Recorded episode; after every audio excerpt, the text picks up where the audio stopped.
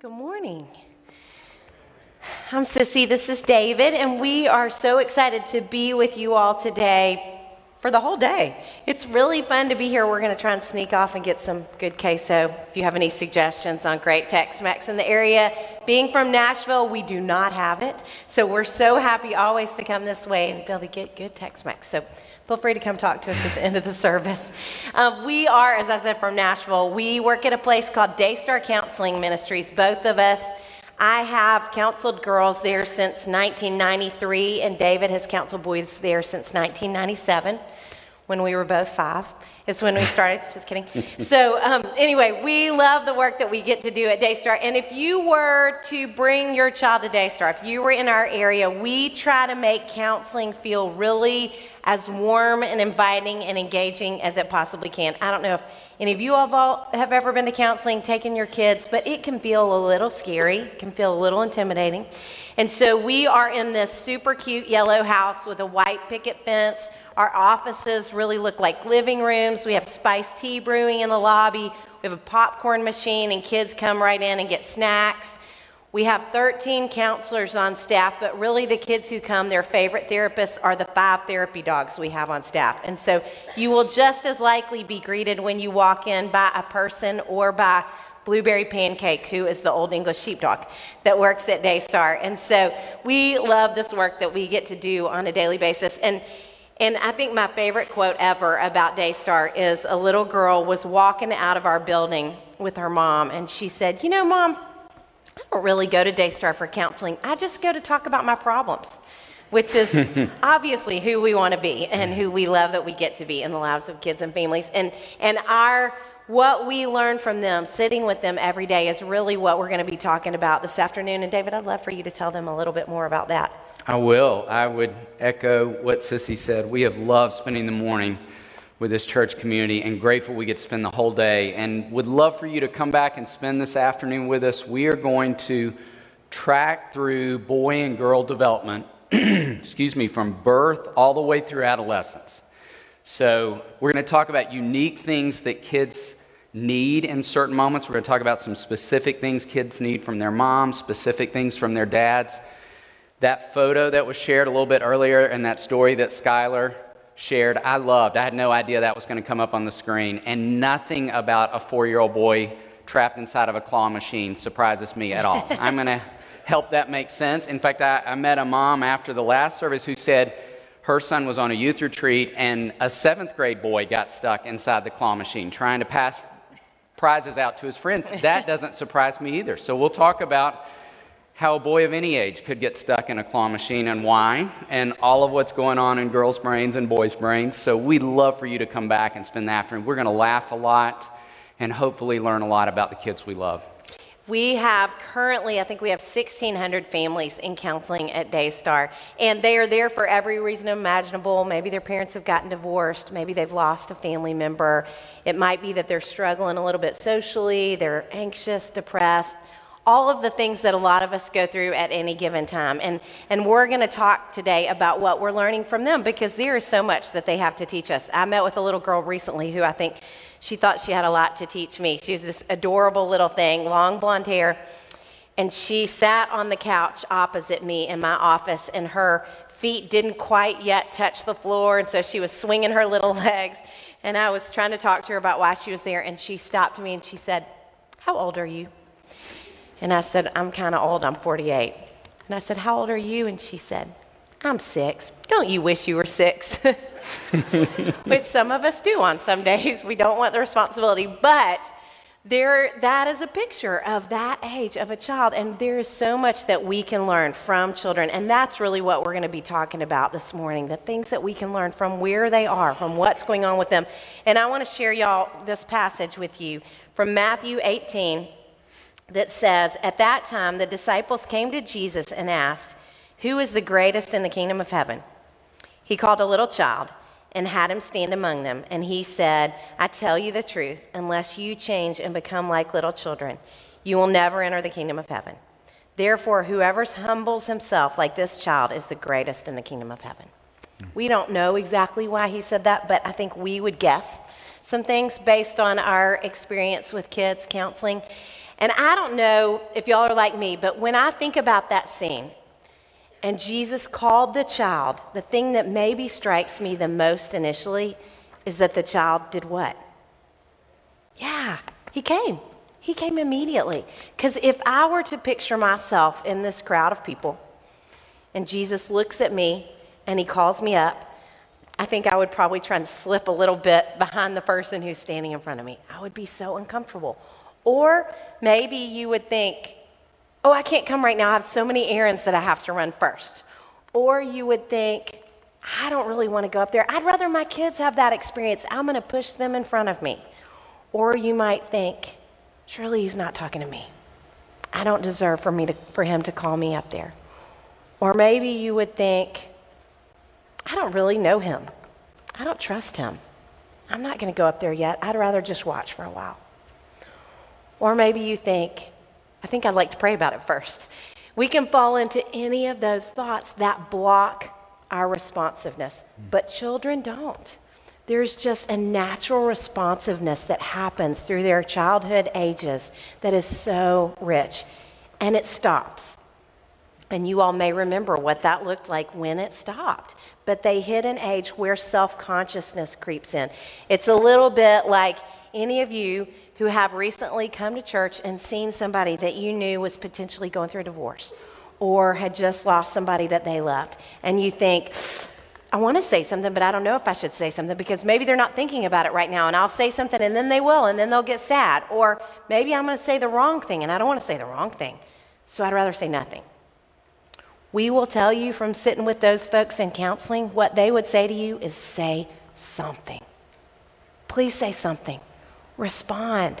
And that's what Jesus calls us to. And y'all, even in group counseling, that's one of the things that we do at Daystar. I can sit with second through fourth grade girls in groups, and one of them will say they're going through something hard, and those little girls will hop up and hug her immediately. They don't even think a thing about it. They are so responsive with each other.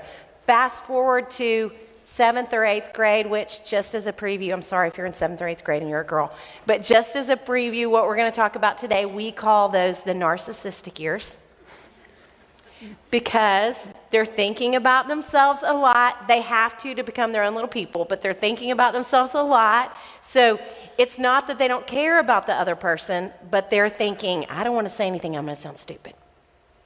And so they don't.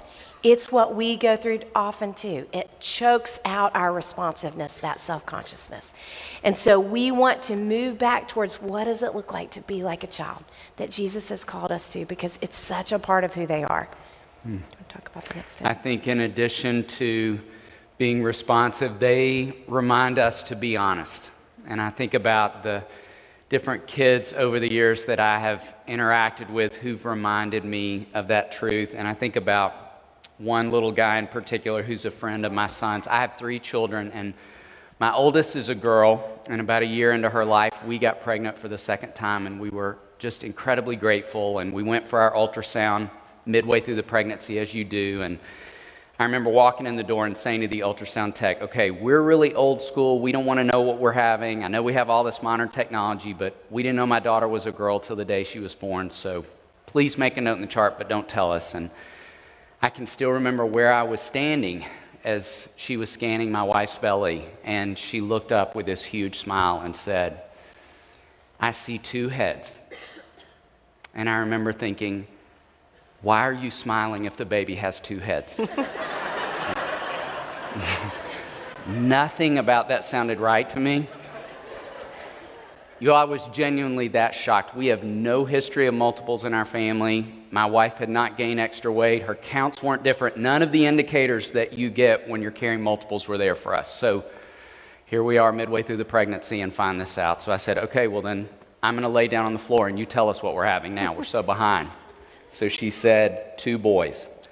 We're still recovering from that news 16 years later.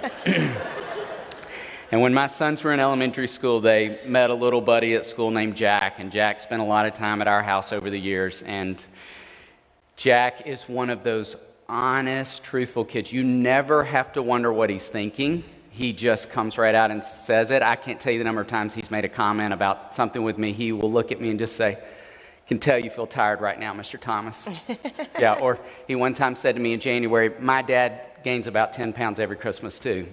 and so he's just brutally honest. And Jack was spending time in the home of some of our friends, and the dad told me the story that they were eating dinner together as a family and sat down at the table, were holding hands, and he said, Jack, would you love to say the blessing tonight? And he said, I'd be glad to. And so they all bowed their heads, and there was silence and then more silence. And my friend thought, you know, I should probably tell him he can start anytime he wants. So he just looked up and said, Jack, whenever you're ready.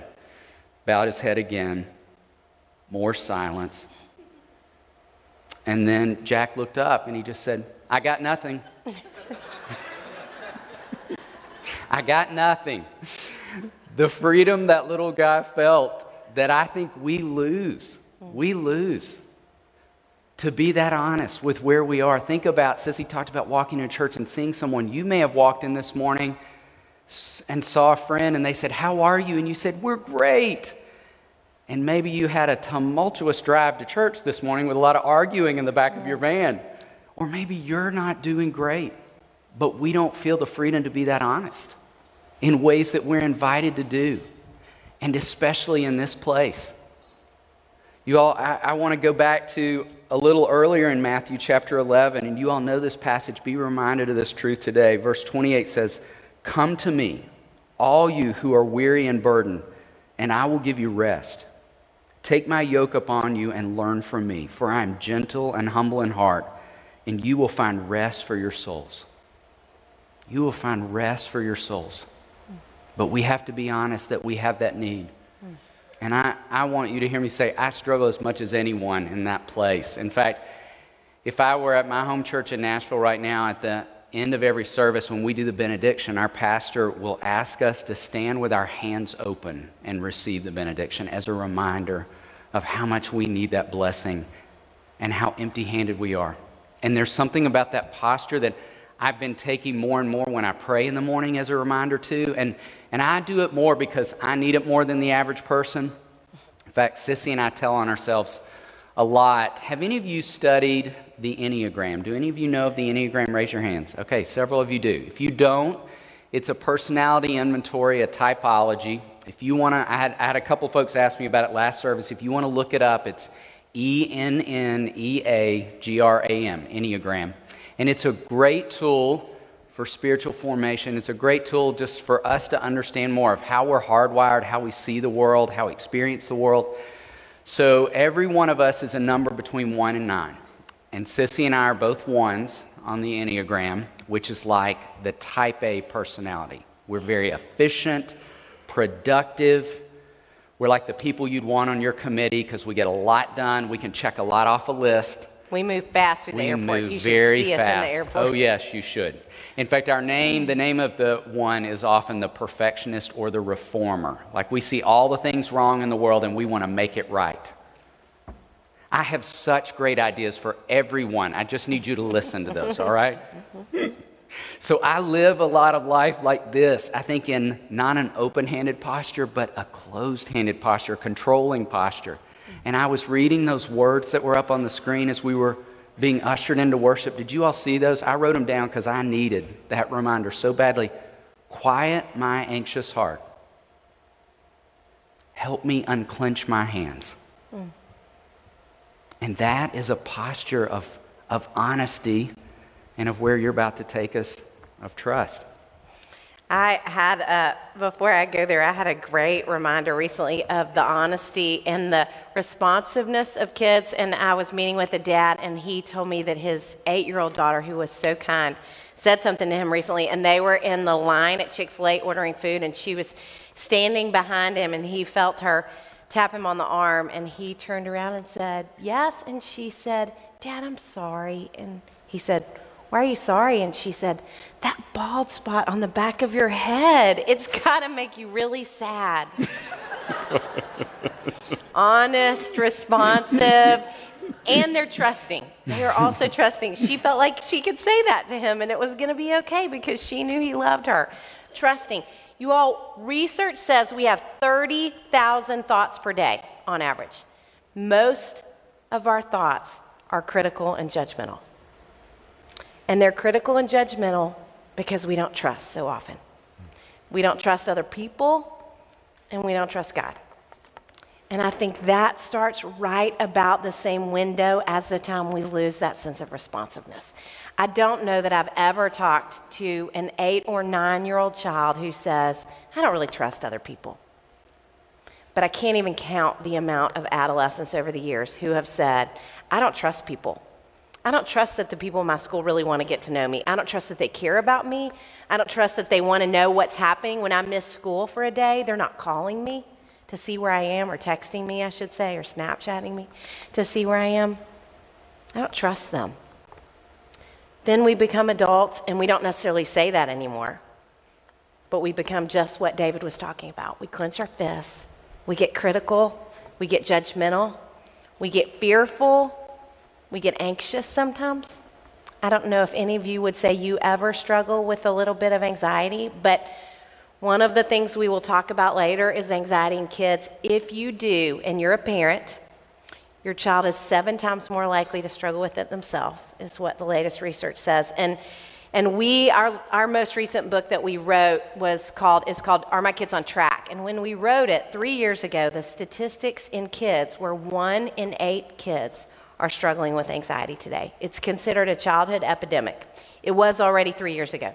Today, I just finished writing a book on girls and anxiety. I read 24 books on anxiety, which is more than anyone ever wants to read about anything. I was twitching for months, I think, reading about anxiety that long. But the statistics today are one in four. One in four kids. And girls are twice as likely to deal with that.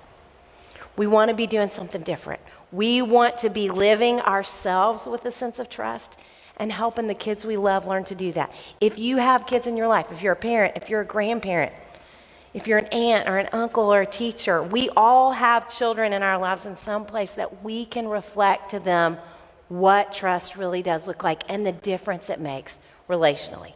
I want to read y'all a passage from the Jesus Storybook Bible that is really the same verses that we were talking about earlier in Matthew 18. So in this, Sally Lloyd Jones is, is retelling the story, and she says, Now, if you had been there, what do you think? Would you have had to line up quietly to see Jesus? Do you think Jesus would have asked you how good you'd been before he'd give you a hug? Would you have had to be on your best behavior and get dressed up and not speak until you're spoken to? Or would you have done just what these children did? Run straight up to Jesus and let him pick you up in his arms and swing you and kiss you and hug you? and then sit you on his lap and listen to your stories and your chats. You see, children love Jesus, and they knew they didn't need to do anything special for Jesus to love them. All they needed to do was to run into his arms.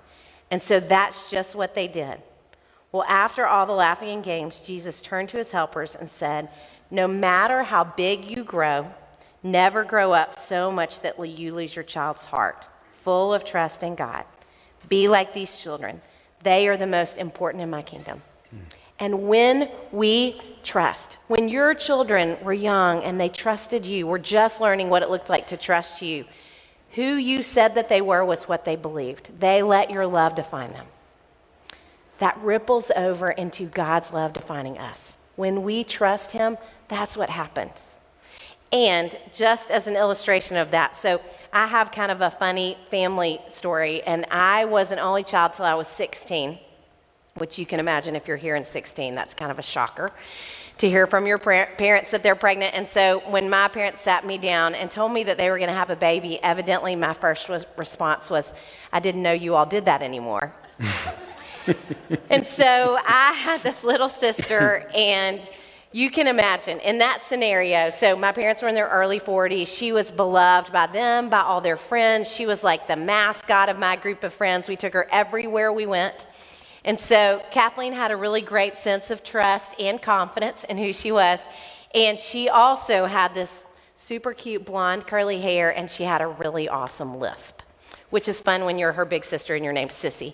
And so one day when Kathleen was three or four, she and my mom were running errands and they went to the jewelry store and my mom sat her up on the counter when she was getting her jewelry cleaned or whatever and the, the woman that worked there walked over and said honey you are so cute what's your name and she said well my real name is kathleen but most people call me sweetheart Confidence, trust. She believed what we were all saying about her. She believed. And I think it's still part of why she's as confident as she is as a grown up. We want God's love to define us. When we trust Him, that's what happens. We step into that place as children of God and we believe that's who we are. I want to read y'all one verse from the message in 1 John 3 that says, What marvelous love the Father has extended to us. Just look at it. We're called children of God. That's who we really are. That's what defines us. Mm. Talk about the last I one. I think they remind us to be responsive, to be honest, to be trusting, and also to be forgiving.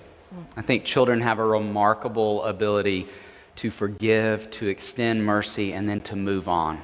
And we sadly can lose that as grown ups. How easily we will extend forgiveness or mercy, and then how important it is to move on. And you all, I think we're going to struggle in that place in several different ways. I think we can really struggle as parents in forgiving ourselves, as people, and just forgiving ourselves. And I think to the degree that we can't do that well and just acknowledge our need for Jesus, I think we have trouble extending forgiveness to other people. And to the degree that we know that we make a mess of things, we know how much we need Jesus. And we're going to talk this afternoon, and we want to remind you you know this, but as parents in the room, you are going to mess up. It's not a matter of if you will, it's when. It's when you will. And what does it look like to extend forgiveness to yourself? What does it look like to go back to your children and say, I'm sorry, I lost it. I said things, I did things I wish I hadn't said or done. What does that look like? And when I think about reminders that kids give here, I think about a young man I met years ago who reminded me about so much about parenting. And I met this kid when he was a junior in high school. He was a great kid, a great student, a great athlete. This young man was likely well on his way to play college football, probably at a place he chose. In his junior year, second game of the season, he experienced an injury that not only took him out of that game, it took him out of the season, and it ended up, after surgery, taking him out of football altogether. So it pulled the rug out from underneath this kid. He had to rethink all of life. And he began experiencing some intense sadness, as I think any of us would, to be experiencing what he was experiencing. And so we spent some time together, and this brave, resilient kid, he just fought through that for a year. He went away to college, not where he wanted to go, but went away to college. And his freshman year, I got a call from his mom, and she said, David, he's going to be home over Thanksgiving and would love to come in and just check in. And I said, I'd love to see him. And it was so good to sit down with this young man. And he was really, at that point, just facing the normal stuff we all remember facing when you go away for the first time and live on your own, and how overwhelming that can be. We were talking through a lot of the things he was facing, and somewhere in doing so, he started talking about the moment when his parents dropped him off at school, and it became obvious to everyone that it was time for them to go. They'd done everything they needed to do. And I'm looking at some of your faces and realizing some of you may have walked that moment out with your kids kind of recently. Some of you may be even thinking about that moment in your own lives when your parents took you to college. But he was there, and his dad looked at him and then looked at his mom, and he said to his wife, He said, His schedule's done and his dorm room's set up it's time for us to get back on the road. He said, You all say goodbye, and I'm going to pull the car around back. And the mom and the son walked down together. His dad pulled the car up, and he said, David, my dad got out of the car to come around to hug me. And he was crying the hardest I had ever seen him cry in my whole life. He said, so much so that he could barely even speak. He just kept looking at me and saying, I love you. I love you so much. That's all he could get out. And I said, How was your mom in that time? And he laughed and he said, I remember she was giving reminders like, Now remember, your meal card is going to run out, and you are the only person in charge of refueling that. All those great reminders that you give us, moms. And he said, She hugged me. They got in the car, and right before they were about to pull off, his mom rolled down the window and she looked at this boy she loved, and she said, don't drink, it is so dangerous. Those were her parting words to her son. And you all, if those parents were sitting right here this morning, I would be telling them again what's true about them. They are such wonderful, intentional people. I spent a lot of time with them over that year. They are remarkable people. And truth be told, I think they represent all of us. They sure represent me. When I'm at my best as a dad, I think I'm parenting more like that father out of a place of love. And when I'm at my worst, I look a lot more like that mom did in that moment where I'm parenting out of fear. And I think when we're parenting out of fear, our kids can never get the best of who we are. As we discussed earlier, our fists are clenched, they're not open handed. So, we're going to talk more about what that looks like today on behalf of the kids we love. And to be able to, in those moments, extend forgiveness and acknowledge our need for Jesus. I think, I think as parents, sometimes we really do assign ourselves the responsibility. Sissy and I talk a lot about this to be Jesus to our children. You can't do that. But what you can do, what you want to do, is be someone who needs Jesus in front of your children. That's what we all want to be in front of the kids we love. I think they're reminding us of that.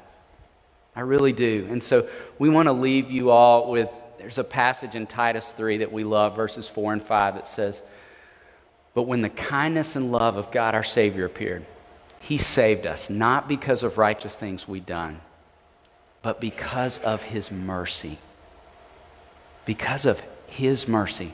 I love the truth that Sissy reminded us of in that passage from the Jesus Storybook Bible, the kids ran to him. They weren't waiting for him to say, You were good enough. They just wrap themselves in him and he in them. There's that mercy. There's that abundant love that we want to be open handed to receive.